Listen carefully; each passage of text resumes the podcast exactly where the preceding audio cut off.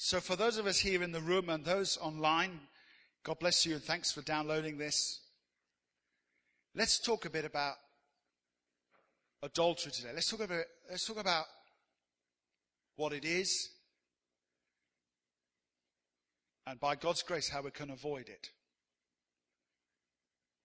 Anybody can commit adultery. Anybody. There's a scary statistic that I was researching just this week. I know you can prove anything with statistics, but the one I drew upon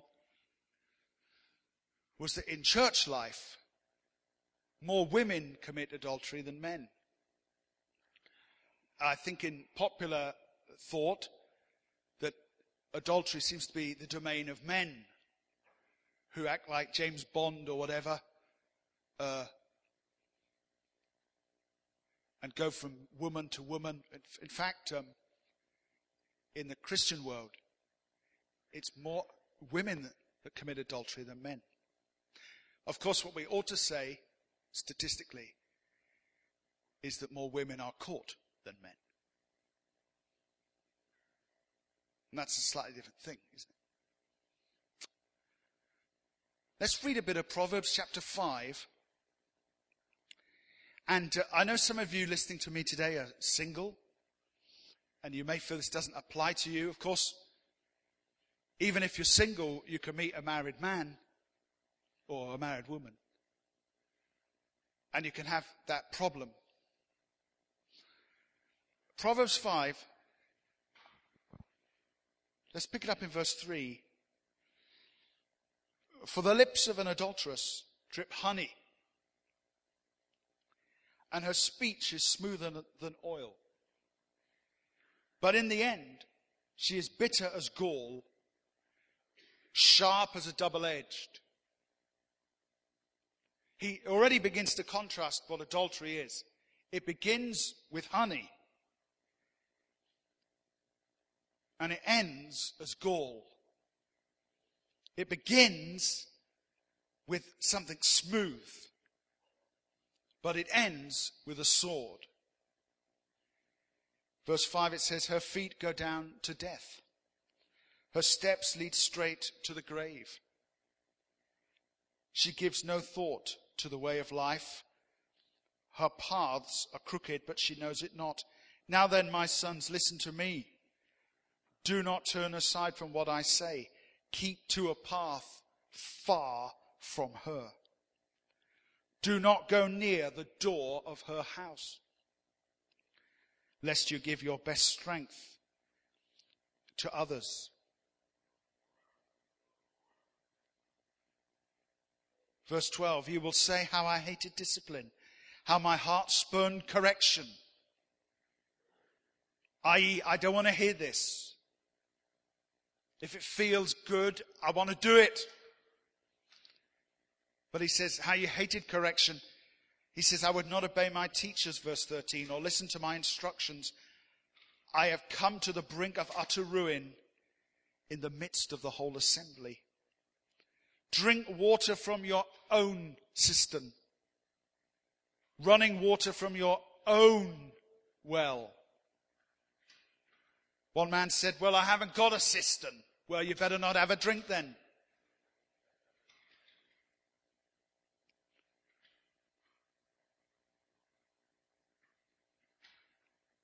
Verse 18, may your fountain be blessed, and may you rejoice in the wife of your youth.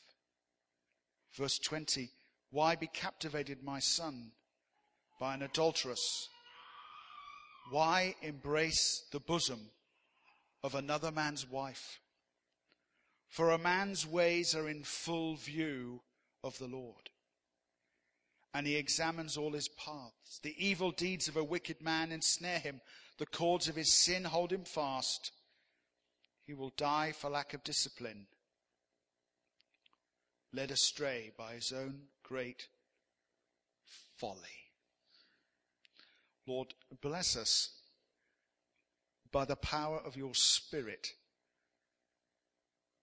as we handle this word today. In the name of Jesus.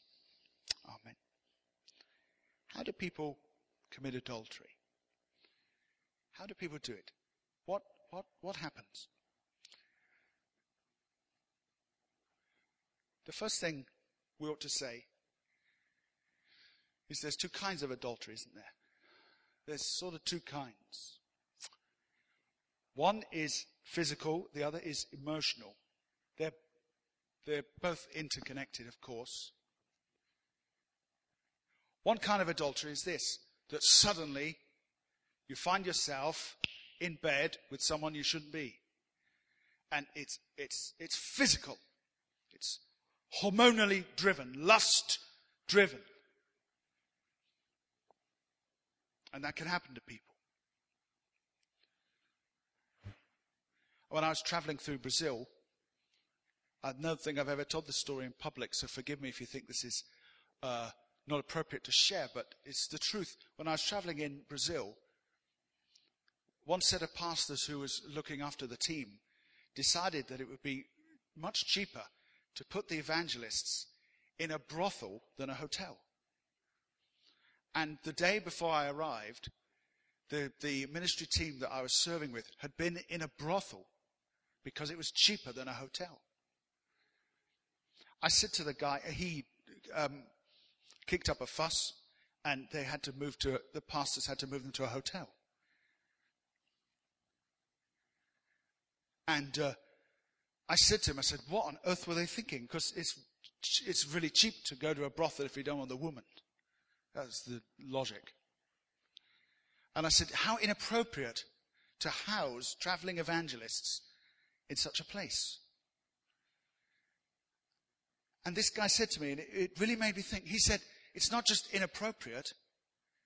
He said, some of these, he said, you just come from England just for 2-3 weeks, but some of these people have been traveling for months without their wife, right?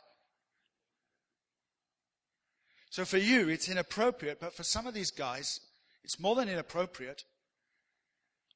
You're helping the devil out. And so, there are two kinds of adultery. And I want to talk sort of about both of them, and we'll keep going back from one to the other. Because there's such a thing as emotional adultery. There's such a thing as actually falling in love with someone who's married. Or who you are not married to. It's possible to have emotional adultery as well as physical adultery. And in many cases, before there's physical adultery, there's emotional adultery first. Let me just bring up a few ideas. Slowly. How do we commit adultery? How do people commit adultery? Well, they do it slowly normally. Yes, a few people are suddenly caught out. But most people who have an affair, let's use another term, an affair. We're not talking about a one-night incident now. We're talking about an affair. Most people who have an affair, they walk a very slow road to find themselves ensnared that way. James 1 says this, that first of all, there's desire, which gives birth to sin, which gives birth to death. Most people, on their wedding day, do not think to themselves, I'm having a wonderful time, I can't wait for the reception, and 5 years from now, I'm going to commit adultery. Most people who begin a new job and they meet a new guy or a new girl in their job and they're getting on well with them are not thinking to themselves, 6 months from now, we're going to be in adultery together. Nobody thinks that. Nobody thinks that. Not the pure of heart anyway. It's something that happens slowly. People who've had affairs say that the most dangerous period of them beginning to have an affair was when they started to share something with that person, that lady or that man, that it was more like intimate conversation they had. Or the person started to pour out their heart to them. They're nowhere near the bedroom. They're nowhere near physical adultery, but yet something's happening.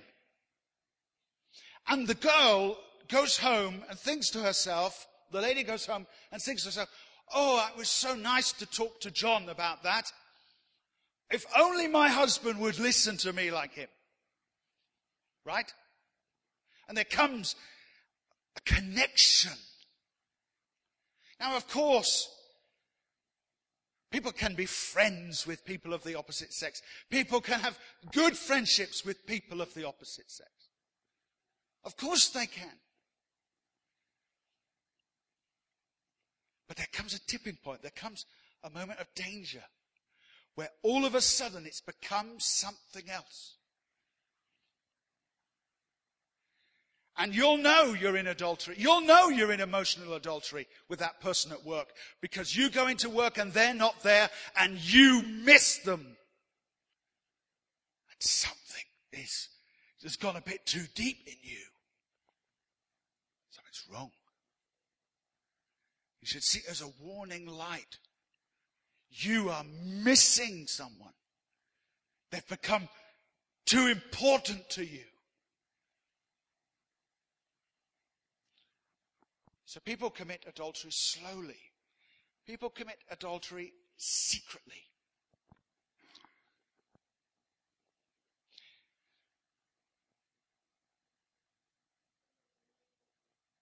Because it begins in a secret place, because it begins inside the heart.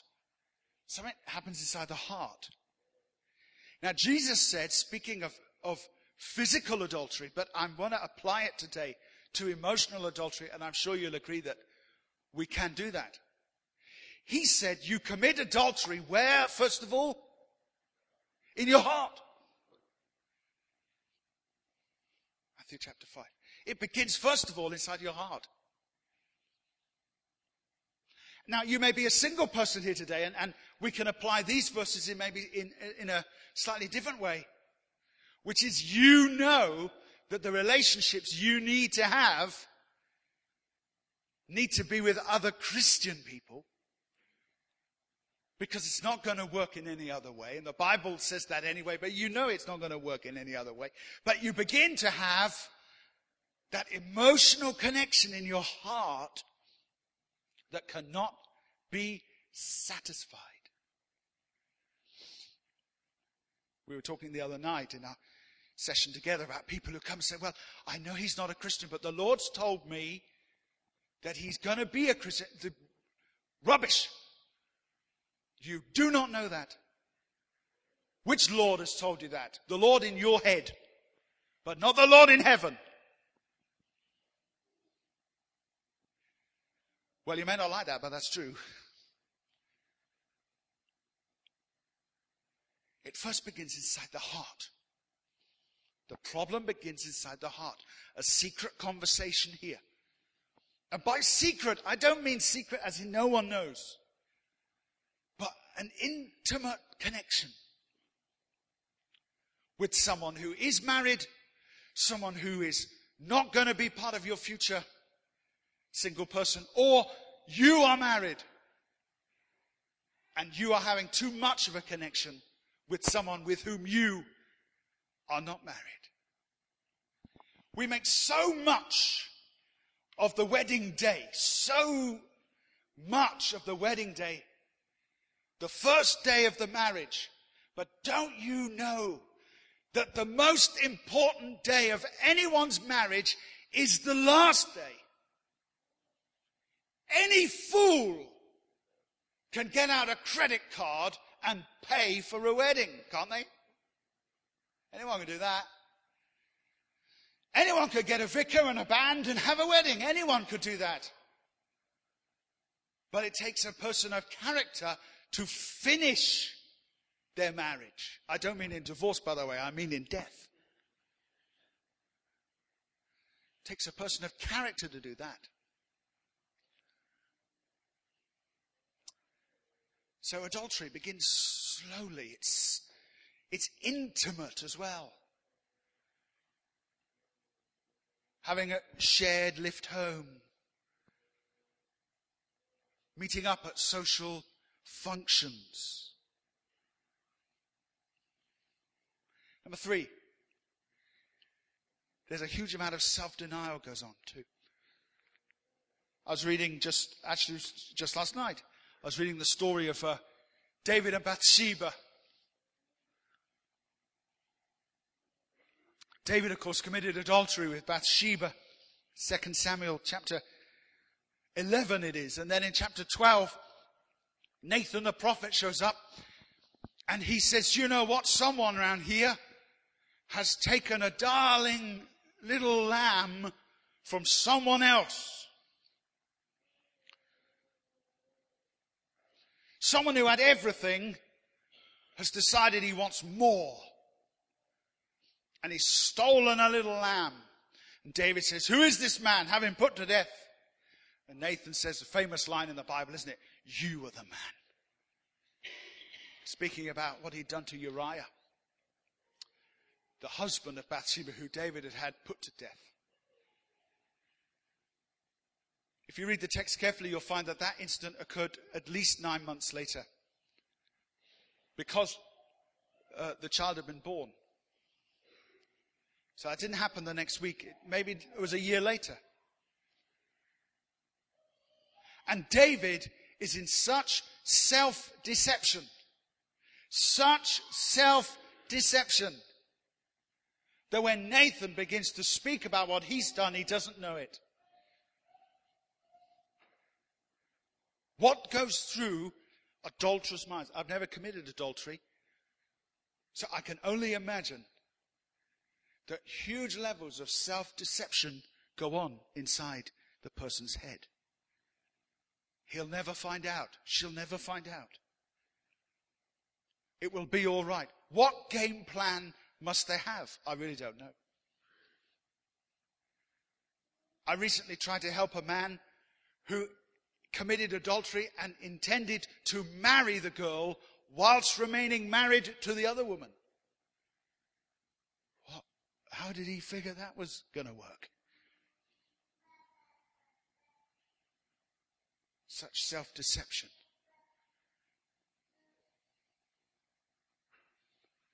And like the writer in Proverbs, it says that he despised the instruction. He didn't want to listen to what people were saying. And all kinds of self-deception will kick in during adultery. Well, my wife doesn't treat me well. Well, my husband isn't good to me. And all this will start to kick in. You know, I deserve a bit of happiness. Oh, it's terrible the way I've been treated. I deserve a bit of happiness. It's only right. And then you get some quack, charismatic person say, and God's even showing me this. Which God? The God in your head. Not the God in the Bible. Not the God in heaven. It says in Proverbs 5, her paths are crooked. It says in Proverbs 5 verse 8, keep to a path far from her. Do not go near the door of her house. Verse 5, the beginning, her feet go down to death. I want to read a little bit of these warnings. And it's a bit like reading a cigarette box. You know, this is going to lead to death. It's not pleasant to read it. It's not pleasant to type it. It's not pleasant to ingest it, but it's true. It's true. Proverbs chapter 6. Proverbs 6 and verse 25. Let's read a little bit of this.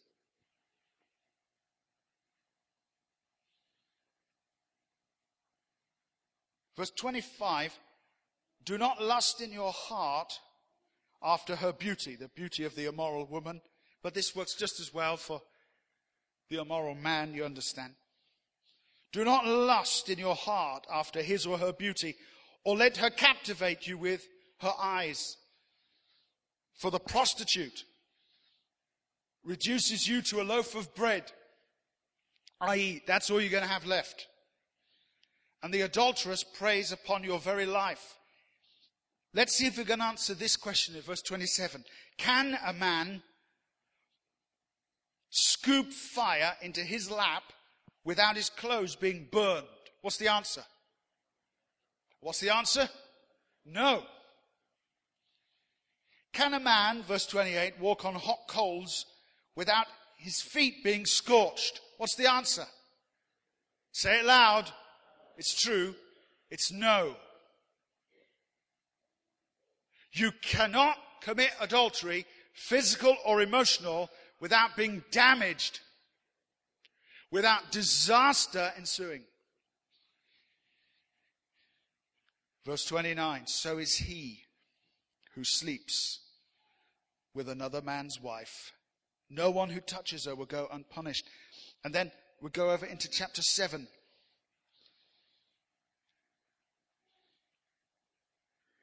Chapter 7 is about an immoral woman looking for this man. And now she's writing. It's as though she's talking. And it says in verse 6, at the window of my house, I looked out through the lattice. I saw among the simple, I noticed among the young men, a youth who lacked judgment. He was going down the street near her corner, walking along in the direction of her house. There's the first problem, isn't it? There's the first problem. In the story, the immoral woman, or it could be an immoral man, is looking for trouble with someone. And who are they looking for? They're looking for someone who's going a bit near their house. In the Bible, we're not supposed to dance around on the line of sin. We're supposed to keep as far from it as we can. Can you say amen? I'm supposed to say, well, I went this far, but I didn't quite go over the line. No, but maybe next time you go over the line. Keep far from her house. If you are in a potentially dangerous, adulterous scenario, keep away from that person. Don't pray that God will strengthen you. Don't pray that God will purify you. Just keep away. You do the other stuff as well, but keep away.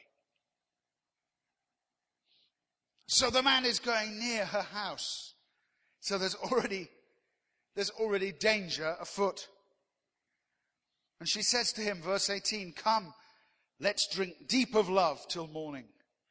Let's enjoy ourselves with love. My husband is not at home. He is gone on a long journey. He won't be back until full moon. And she seduces him. And verse 22, this is what it says about this James Bond character. This is what it says about this daring, romantic adventurer entering into the arena of love. It says, verse 22, all at once he followed her like an ox going to the slaughter. There's nothing exciting about adultery. It's just a slaughterhouse. Like a deer stepping into a noose. And verse 23, perhaps the most brutal bit of all, till an arrow pierces his liver like a bird darting into a snare. Little knowing it will cost him his life. Now then, my sons, listen to me. Pay attention to what I say. Do not let your heart turn to her ways or stray into her paths. Many are the victims she has brought down. Her slain are a mighty throng. Her house is a highway to the grave, leading down to the chambers of death. You can't scoop fire into your lap and not be burned. I had a friend many years ago, and one time I was walking around near where we were living, and I saw him stood outside, and he was just talking to a lady who worked in like a cafe. And it was a cafe where there wasn't much stuff being sold, and she was just stood in the door, and he was stood on the pavement. And they were they were somehow together. She was married, he was married. And just as I walked down, there was just something about them together. Just something. It wasn't the gift of the Spirit. It wasn't some spiritual discernment. Just common sense. I looked at it. I thought, I don't like that. I don't like the look of him talking to her. I know that he's married. I know that she's married. And afterwards, I got a bit brave. I said to him, I'm a bit nervous about her. I didn't say I was nervous about him. I wasn't that brave.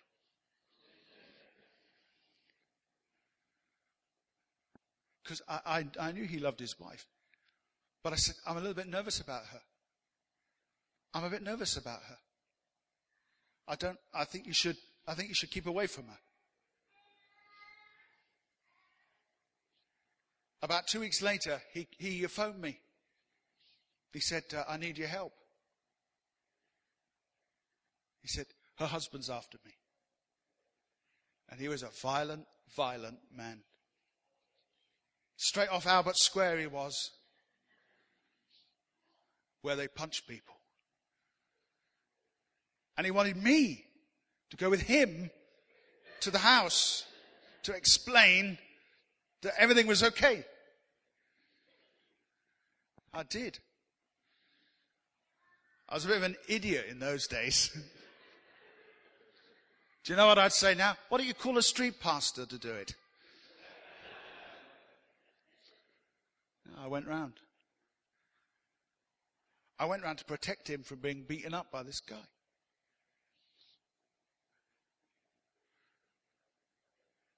Now, no adultery occurred between them. And I'd suspect not even emotional adultery. But boy, was there trouble.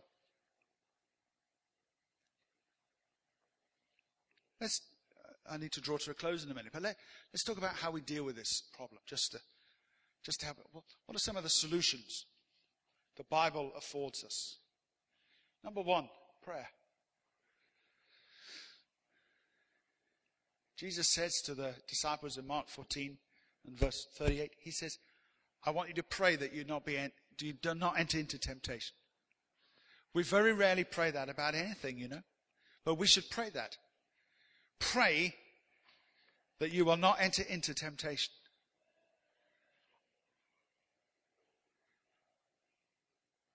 You might believe that you are in a hugely secure marriage or relationship, or you might believe you're a single person who would never do this.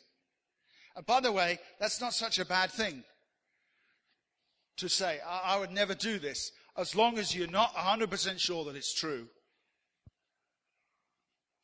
Because the Bible says, let those who stand take heed lest they fall. And the human heart is desperately wicked above all things. And adultery is sometimes like a microwave 5 minutes, but most times it's 200 degrees for hours. And slowly but surely, you find yourself being baked into its domain.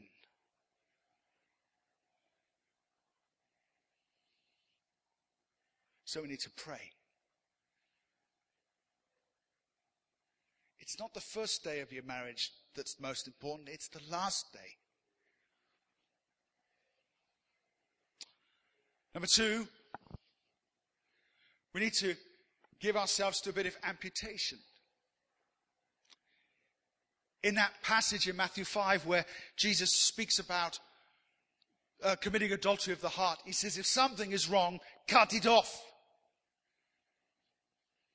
Cut it off. Now, he says, pluck your eye out. Let me just be really clear. Blind men still lust. You can chop your hand off, you still have lust. If you have some emotional connection to a lady or a fellow at work or at the college or in your neighborhood, chopping your hand off actually doesn't do it.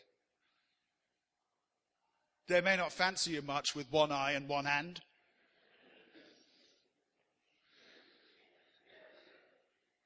And it'll hurt. And you try explaining that to accident and emergency. It's in the Bible.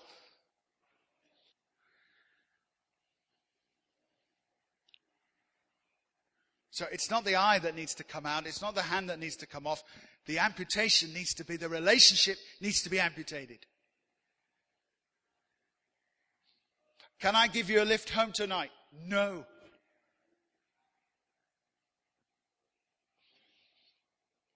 Would you like to come round and let's have coffee? I want to talk to you. I'm afraid I can't.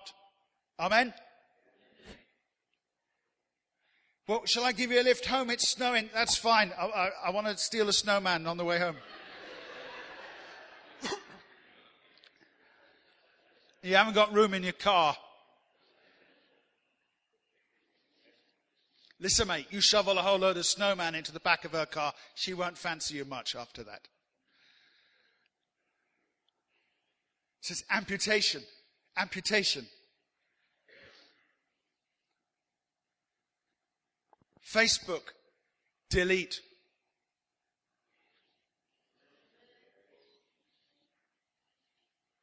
Her, I mean, or him. Not me. Keep me. I'm about to change my profile pic. I'm about to have a Santa hat in the next few days. Lovingly prepared by Lee Tilbury. Email address, delete. Number in the mobile phone, delete. Goodbye. Well, he might be offended, and you might be eternally condemned.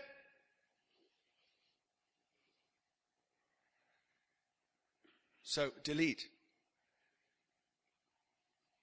Well, we're getting on really well. It's time to stop getting on well.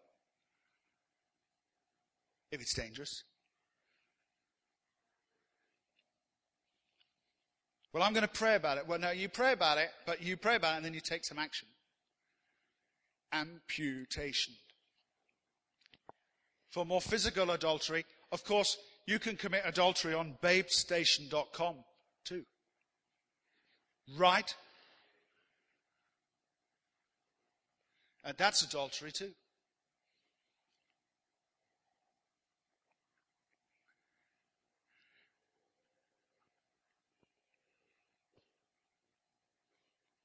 Delete. Do not go there. Do not go there. And there are all kinds of bits of software and all kinds of stuff to protect you from yourself.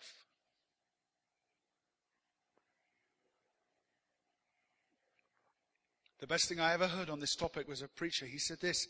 He said, God's not looking for you to be strong. He's looking for you to be pure. I thought, that's a bit strange. Doesn't God want me to be strong? But pure is better. Pure is, I can't even get through that door. And number 3, Bible solutions. Run for your life. Flee. It's a bit like amputation, I suppose. But in 1 Corinthians 6, it says this. Regarding sexual immorality, flee. Flee. Learn to run. Get out. Well, I'm waiting on God to strengthen me. Well, you run. And while you're running, God will strengthen you.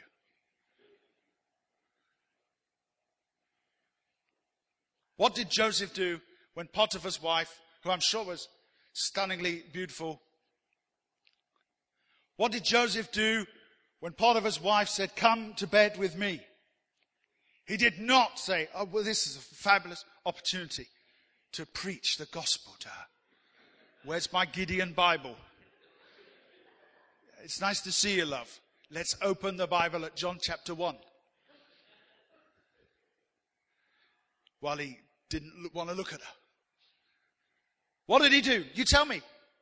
He fled. He didn't pray about it. And he was a prophet after all. He could hear from God. He didn't say, I'll just lie down and have a dream and see if God will talk to me. He just got out. And regarding sexual immorality in the New Testament, on a number of occasions, the Apostle Paul gives us the absolute answer. It's not to pray. It's not to meditate on the Word of God. It's not to seek advice. It is to run. Run.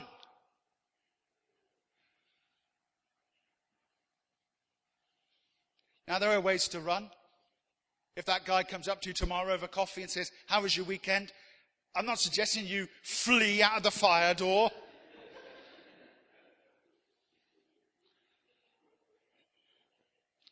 Although he won't fancy you much after that. Get out. Get out.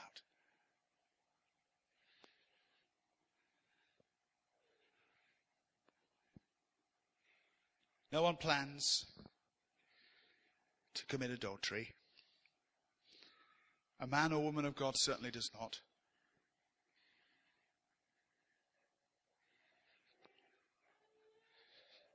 But you can end up with an arrow in your liver.